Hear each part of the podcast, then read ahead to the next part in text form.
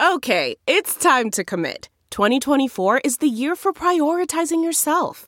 Begin your new smile journey with Byte, and you could start seeing results in just two to three weeks. Just order your at home impression kit today for only $14.95 at Byte.com. Byte Clear aligners are doctor directed and delivered to your door. Treatment costs thousands less than braces. Plus, they offer financing options, accept eligible insurance, and you can pay with your HSA FSA.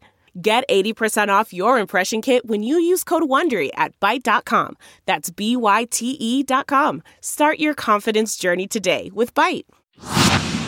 Podcast ads are the worst, right? Everyone hates them. You can get Saints Happy Hour ad-free by becoming a patron. That's right. Patrons get access to every show ad-free. No ads ever. You also get Breaking Saints news podcast, Saints player grades, early access to shows, and behind the scenes access. Plus, you get access to our Discord channel where you can talk Saints 24 7 in private with other Saints Happy Hour listeners. And you get our world famous booze bundle with four swag items. Amazing. So sign up and never have to suffer through another ad again. Go to saintshappyhour.com. That's saintshappyhour.com and sign up today.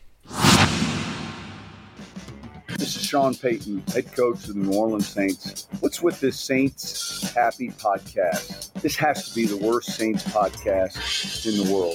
Ralph can't say anyone's name right. Andrew doesn't know football. Everyone has a hard time listening to Dave. And is Kevin even there tonight?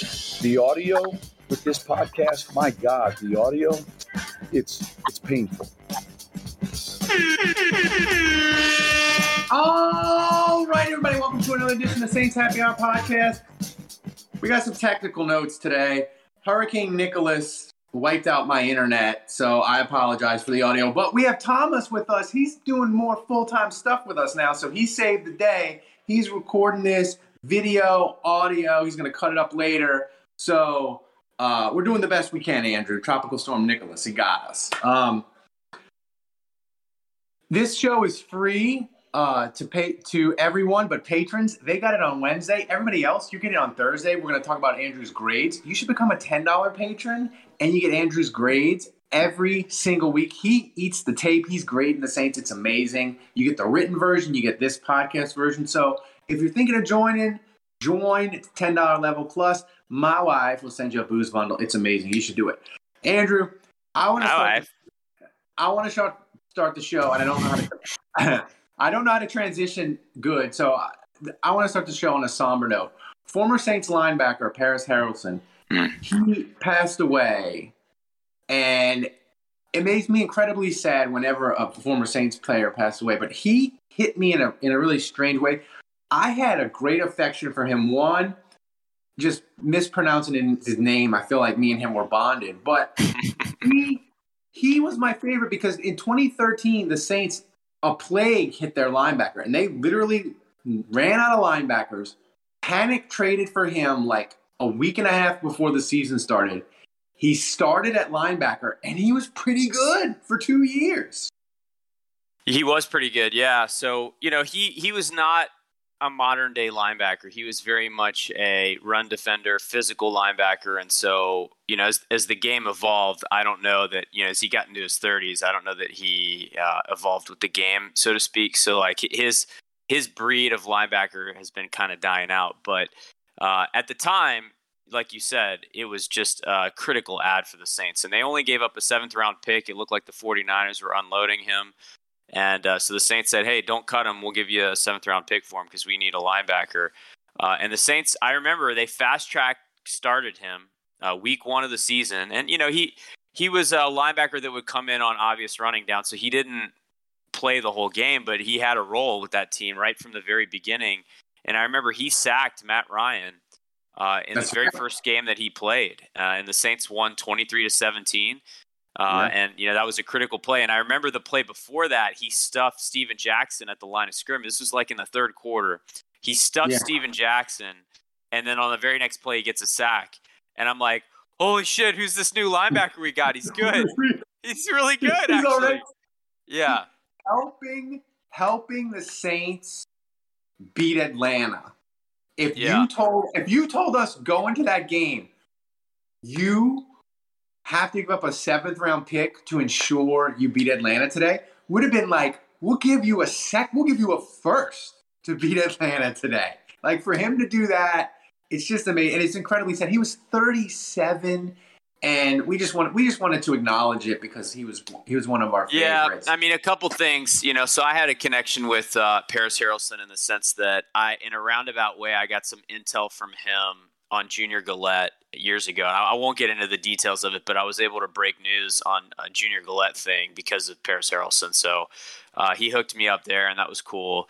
Uh, he he was a uh, a great guy. Like you hear any of his former teammates talk about him and uh, you know they had some things to say. And, and yeah, I, I, texted some of his former teammates, and uh, I found out that it was a brain aneurysm uh, at 37 years of age. So uh, that is completely tragic, and you don't know, you know what what uh, what football had to do with that. But I'm not going to put that out there on Twitter, you know, out of respect to his family and everything. But uh, that, that's the word that I got is that it was a a brain issue, um, and it happened suddenly. So very very yeah. sad. Obviously, thoughts go out. Um, and uh, you know, Jonathan Goodwin played with him both in San Francisco and with the Saints, um, and he just had the most amazing things to say. You know, Goody, I think Goody's personality is maybe a little bit shyer, you know, a little bit more reserved, and uh, you know, he told me that Parys Haralson was one of those gregarious, outgoing guys, kind of like Craig Robertson, but maybe mm-hmm. even more professional. You know, he was a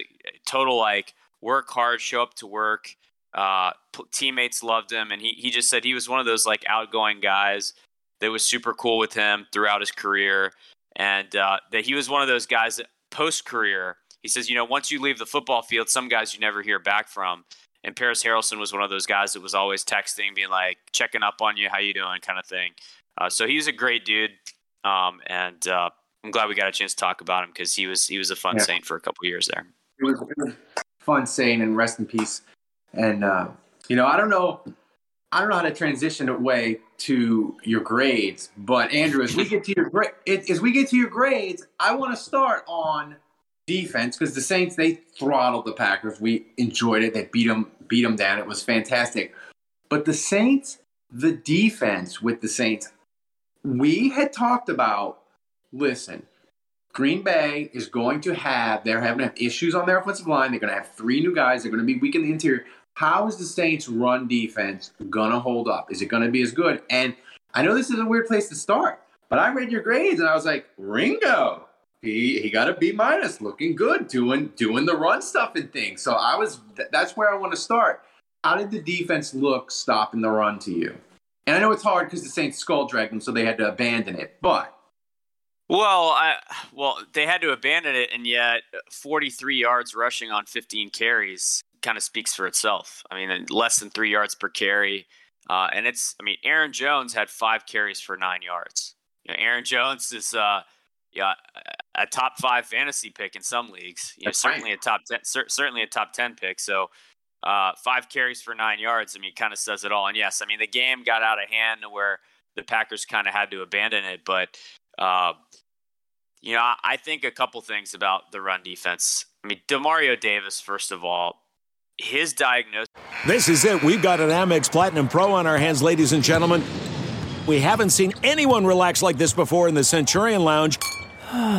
Is he connecting to complimentary Wi Fi? Oh my, look at that, he is!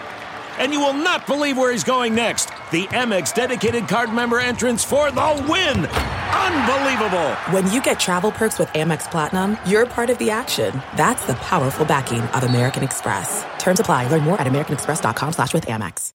I want to tell you a story. It's a story about a scandal, broken relationships, gossip, rumors, money, corporate rivalry, and a broom. A performance-enhancing broom.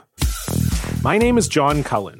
I'm a comedian, podcaster, and for 20 years, I was a semi professional curler. And I want to tell you the story about how a single broom almost imploded the 500 year old sport of curling. We felt like we were bringing a knife to a gunfight. It's the story of a superstar and his fall from grace. Well, I was being dragged through the mud. It's the story of two brother entrepreneurs with a dream. Yeah, I said, that's great news. It's a story of intrigue. I still don't understand why we want to keep his name secret. The full story has never been told, so I'm going to tell it. Broomgate How a Broom Almost Killed Curling. It was a year I'd like to forget. To listen to Broomgate, search for Broomgate in your favorite podcast app. That's all one word Broomgate. Ability, his speed, but then when he hits you, you know, there's a lot of linebackers where they kind of get your shoulder pad or they might get a little piece of you, and the running back's able to fight through that and, and fall forward and gain some yards. But he his combination of power, speed, and heavy hands, he just gets a small piece of you, and it's just it's crazy how running backs just collapse. You know, he it's I, there are very few linebackers I've seen that play like him, and yeah, he reminds me a little bit of Vaughn Johnson, but with more speed. You know, right. and uh, yeah, so he, I mean, he's a big component to it, obviously, but uh, the front was tremendous, and I, I, thought obviously Cam Jordan did his thing, but I thought Davenport was great against the run, and uh, this rotation of defensive tackles they had it worked. Uh, the big surprise to me was Albert Huggins, who you know of the four defensive tackles, yeah. it was maybe fourth on, on the depth chart, um, and they they called him up right before the game. He was a call up from the practice squad. Uh, but I thought he had push, he had good hustle, he he was holding his blocks well. So uh, it was surprising to me to see like kind of four no-name defensive tackles all do pretty well. Ryan Nielsen, the Saints defensive line coach, is the best defensive line coach coaching football today. There's not a better know. defensive line coach. Yeah. In on NFL, college, wherever. That well, I know LSU tried to give him a defensive coordinator job. I don't know how the Saints managed to keep him, but this is very much a one-year thing because well, uh, he he's, he deserves to be a head coach.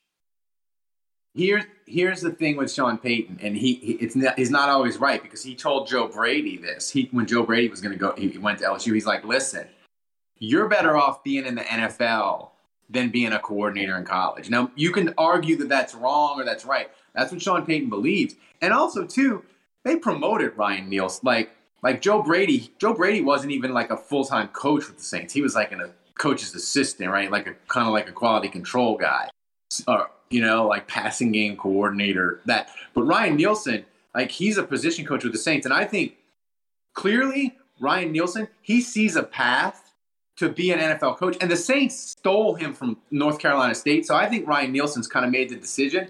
I don't want to be a college coach. I want to be I want my path to be in the NFL, and he's just he's fant- he's fantastic. Like he just he he takes guys and develops them. He's done it with the Saints, a ton of guys. Like he's great. Yeah, I mean, uh, I gotta say, Tanoh Kpassagnon is a guy. Look, it's just one yeah. game, but but uh, he he's kind of he was a guy I had my eye on back when he was a rookie, and I wanted the Saints to take him, and I loved his size and his makeup, and um, I mean, he was what's the number one like? pick in the name Ralph can't pronounce draft. Right, right.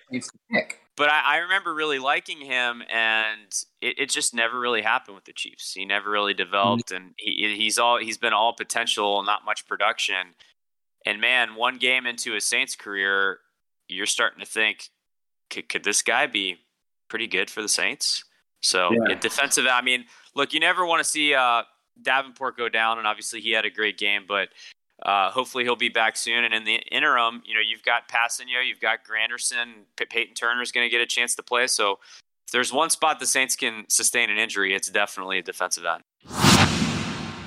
Ralph Malbrough here from Saints Happy Hour. You need to join us every Wednesday night at 9 p.m. on the Spotify Green Room app. We are talking Saints or anything New Orleans sports related. On Spotify Green Room, you can interact with us by asking questions or just laugh at me mispronouncing names. Download the Spotify Green Room on your iPhone or Android device, then follow Saints Happy Hour so you can join us every Wednesday night at 9 p.m. to talk Saints or anything else NOLA sports related. So do it. Download download the Spotify Green Room app and join us every Wednesday night at 9 o'clock. We'll see you there. So, Andrew, I want to talk to the people that said that they were they were happy when in July the Saints didn't sign Marcus Williams, and they're like, "Oh, it was a good idea. We didn't sign him. He's not a lead. He made the play against Minnesota. He's not he's not worth paying. Being a num- number top safety in the NFL, it's not worth paying." And they were happy. Those people were wrong in July. They're going to be wronger the longer this season goes goes along. He made an amazing interception, but he does explain to people like me who aren't tape watchers. explain to me what he does where it isn't about his tackles or his interceptions, what he gives the Saints at safety that's so special. Well, I think his pick kind of encapsulates what makes him special, but it, it, it's prior to that. It's the help that he gave Adebo at times when he was covering Davante Adams, and you've got to pay attention to where he is on the field because he's a ball hawk, you know, and he he reads the ball in the air really well. He can make plays on the ball. He can catch. Um, so I think he's known around the league. Teams respect him. Coordinators, you know, they have to account for him. But specifically on that deep ball, he actually, if you watch the tape, and, and there's a great all 22 look of it, but it, it, he basically baits Aaron Rodgers into that throw because he is covering on the right hash, and, and it looks like he's doubling on that side. So Aaron Rodgers sees that, and that's why he makes that throw because he's like, "Oh, I got one-on-one coverage with Chauncey Gardner Johnson, so I'm, I'm going to throw it down there." Uh, and I think the receiver was Lazard. It was either uh, Scantling or whatever, but or, or, it was Lazard. But he throws the deep ball with Chauncey Gardner Johnson in coverage, and Marcus Williams baits him to throw that. And as soon as it comes out of his hand and he sees it's going that way, he reverses course and you know, look, the, it was over. The ball was overthrown, but for him to have the range to break off his double and go over there, I, I just I don't know how many safeties in the league make that play. Ed maybe, Reed, maybe, maybe Ed just one. type stuff. Ed, yeah, Ed Reed type stuff. It, it's it was an insane play, and I just it, it, the the the IQ to bait Rodgers into that throw, the anticipation to know that throw was coming and quickly break off this guy, the speed to get to that spot. And then it wasn't an easy catch. You know, it was kind of over the shoulder. Not a lot of safeties can catch it that cleanly. So uh, just all around elite play. I forget what podcast I was listening to this the, yesterday, but it was because I was binging all, all our Saints happiness. I just whenever the Saints look great, I just like binge all the the, the, the NFL content I can get. Um, yeah. I forget who it was, but they were talking about the Saints. They're like, we forget about the Saints. They have a lot of good players. And he's like, Mark, and he t- they talked about that play specifically. And he was like, the reason the Saints couldn't get the Marcus Williams deal done is teams were not expecting him to be tagged. And he had ridiculous offers because other NFL teams know how special he was and they were willing to make him ridiculous offers. So he knew He's like, I got, I had these offers ready to go in March, Saints. That's what I want. And the Saints just kind of, they couldn't get it done. And that's part of it. Because, because Andrew, you know, they have the tampering rules in the NFL, but you know, the agents, they're talking to teams before all that. So he, he, he knew what was out there. So it makes it hard. And I'm just telling you, he's, he's great. And I hope Mickey Loomis can do Loomis math and keep him. Uh, last thing on defense, Andrew, we fretted about corner all off season and unvaccinated corner became became Paulson Adebo right before our eyes. Um, what what about corner that you saw that you really liked? Uh, I thought Paulson Adebo was tremendous, and it wasn't just look. He he got flagged at one point, and those are the flags you live with because you want your corners to be physical, you know. And there's going to be times I think where he'll get flags that are frustrating, but for him to play like that against Aaron Rodgers, against the Packers, uh, against some pretty solid NFL receivers. At times, he was matched up on Davante Adams and had success, uh, which was crazy. Now, look, Aaron Rodgers was not Aaron Rodgers in that game. He didn't have the accuracy, you know, but still, uh, there was a number of times where Rodgers would run out of the pocket and he wouldn't throw it specifically because the coverage was so good. So, you know, that's the thing that you don't necessarily always see is how good the coverage is because the ball's not even coming his way. And Sean Payton wanted to attack him, or sorry, uh, uh, LaFleur and Rodgers wanted to attack Adebo. You could see that was in the game plan that they wanted to test him, and it really just wasn't taking. Every time they tried to test him, it didn't really work. So uh, obviously the pick was tremendous, and we know he has the ball skills, but it was everything else uh, that I thought was really impressive. So, uh, you know, look, it. I, I, I think I gave him an A uh, or an A minus. I, I gave him you know defensive player of the game. Uh, so for him to play like that right out of the gate is incredible uh, and we'll see if he can build off it. Yeah. On offense, Andrew, we got to start with the offensive line and Ruiz, who you gave a tremendous grade to. I mean, for this, they lose McCoy first series. Ruiz goes in at center. My UDFA son Throckmorton goes in at guard, Ruiz hadn't practiced at center all training camp, dropped in, made the calls, looked amazing, and the line, it was like they didn't, it was like we didn't even notice the McCoy injury. This is tremendous. Talk about the play, but also talk about the difficulty of what the Saints pulled off shuffling that line. Well, the interesting thing is that Sean Payton said this that if Will Clapp hadn't been injured in that situation, he would have gone in for McCoy, and Will Clapp would have been the center, so they could keep Ruiz in place. Uh, and Will Clapp has been the backup center all of camp, uh, but because Will Clapp went down uh, and he was on IR, he, he's he's not available for a few weeks. Uh, the Saints made the decision; they didn't know who to play at center, so they're like, "Well, let's get Ruiz to do it." But for him to snap out of the shotgun uh, I, I, gave out three A pluses on offense. Uh, Jameis obviously got one, um, and then uh, Juwan Johnson was another. But then Cesar Ruiz was my third, and yeah, I think you can make the argument that Cesar Ruiz actually deserves Offensive Player of the Game over Jameis. I gave it to Jameis with the five touchdowns, but uh, I, I, really thought Ruiz was tremendous, and uh, he, he just in isolation. If you were to watch that tape, you would say, "Holy shit!" Like this, this Saints center is really, really good. You know, I think you would give him a high grade regardless. But when you add on top of that the difficulty of not having practice there, uh, not having any chemistry or any time doing line checks, not having any time snapping with Jameis, snapping out of the shotgun, and at a moment's notice, go in there and do that. Uh, that is a level of, of stud that I didn't believe Cesar Ruiz had, and and he all of a sudden, I don't care where he plays. I'm just glad he's on the Saints, and I'm glad he's on their offensive line because I think he's going to be a really special player. So, uh, once again, a great draft pick, uh, tremendous game for him, which is really positive. You know, I think I've told you the story a few times before, but I'm going to tell it again for the patrons that don't know.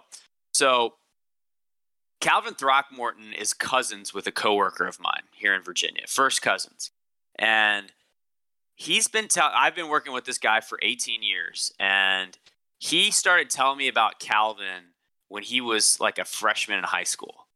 And he's like, Hey, I've got this cousin out in Seattle and he's really, really good and he plays football and he plays tackle. And, and it was so annoying because he would talk about him all the time. And I was just like, this kid's never going to make. I was just like, shut up already. Like, th- this kid's never going to make it. But Throckmorton, you know, he ends up going to Oregon, and I'm like, okay, whatever. Like, great, congratulations. I guess he's a D1 player. That's pretty good. And then he starts and becomes an All American, and I'm like, okay, like pretty good. And then of course the Saints take him. So now like he's texting me all the time and he's it's come full circle because he was always annoyed about me being a Saints fan and all that. And so now I'm texting him being like, who dat? Calvin. And he's like relu- reluctantly te- texting me back like, who, dat? Um, but no, he's been super pumped about Calvin. Obviously, just how it would transpire for him to be a UDFA and then be on the practice squad and then for him to get thrown into a game and actually play and then play the way that he did. Uh, it really was tremendous. Um, you know, there was some stuff about Throckmorton that I think it wasn't perfect. Obviously, the hit that Jameis took, the big hit on the roughing the passer, uh, was a pretty big pass pl- pass protection. You have to be really happy with the way he filled in. Yeah, and you know we've talked we talked about Jameis on the Big Show, and we've said a ton about him. The interesting thing, though, Andrew, is at tight end, it's one game. So maybe he'll get better. And this isn't a knock on him, but Trautman looks to me like he's going to be more Josh Hill than like David Thomas, where he looks more like a 20, 25 catch extra offensive lineman tight end than a guy who's going to be an all around tight end that's going to give you 50, 60 catches and be what you want at tight end, which well, okay. he got uh, he got open, Ralph. Uh, he he led the team with six targets. Uh, he only had three mm-hmm. catches. He had two very very bad drops, including one that would have been a substantial gain. You know, it was like a 15 yard pass probably down the field, and he, he dropped that one right right in his numbers. So uh, I, that that's just concentration, confidence issues probably. Uh, I, I think he's going to be much better than Josh Hill, but yeah, it's weird. I mean, he, he's definitely ahead of schedule with his blocking, and I think that's what kind of saved. I gave him a C. Uh, I think you watch it as a layman or just someone that just watches the game the first time without watching the tape, and you're like, Trautman sucks. And I'm getting a bunch of people texting me like, holy shit, Trautman's awful. Um, and from a receiving perspective, he's behind schedule for sure. I mean, I expected him to run better routes, have big fish. Hands. Yeah, especially especially based on what he did in college, you know, and, and, he really was just a receiving tight end. So he's really behind schedule with uh, his pass catching, and he's way ahead of schedule with his blocking. His blocking was tremendous in this game. So uh, I, I still think it's one of those things where it's just he had a bad game. He'll have better games, but uh, he's going to have to do more. Uh, otherwise, Juwan Johnson is going to get more reps. You know, Juwan, and like yeah, yeah. When when, when they're in clear passing situations, like I think it's already the case that Trautman's going to play less and Juwan Johnson's going to play more in those situations because I mean he's our those two touchdown catches. My God, I mean, he made them look easy. Those were not great throws by Jameis no, either. The second I mean, one, the first one, I, I, think the first one you could argue he's getting hit and he put it at a, a place where only Juwan could go get it. So actually, that that throw is pretty good. The second throw was not good. I mean, he should have hit him right in the numbers for an easy touchdown there. But it, both times he made stupid, stupid plays. Yeah, and he and and, and like you said uh, on the post game show Sunday when we did the, the instant reaction one, you're like the secret's going to be out. Like te- like Cat's teams out are going to be yeah. it's out of the bag. Um, this offense, man, the the offensive line look and, and the thing is, Tony Jones Jr. He sort of gets pushed in the background because of so much that happened great in this game. But Andrew, we saw what he did in the preseason translate 100% to an actual game that counts. And he's got, I think he looked, I think he has more burst than Latavius Murray ever did. I think he's going to get more touches than Latavius. Like, I think, I think Tony Jones might have 600 yards rushing this year. So this is kind of a useless analytic nerd stat, but I, I did see a stat out there that Tony Jones was the second fastest to the line of scrimmage of wow. any running back in the NFL this week. Um, you know, measuring all the running backs, he was the second quickest to the line at about 2.5 seconds. Um, so dude's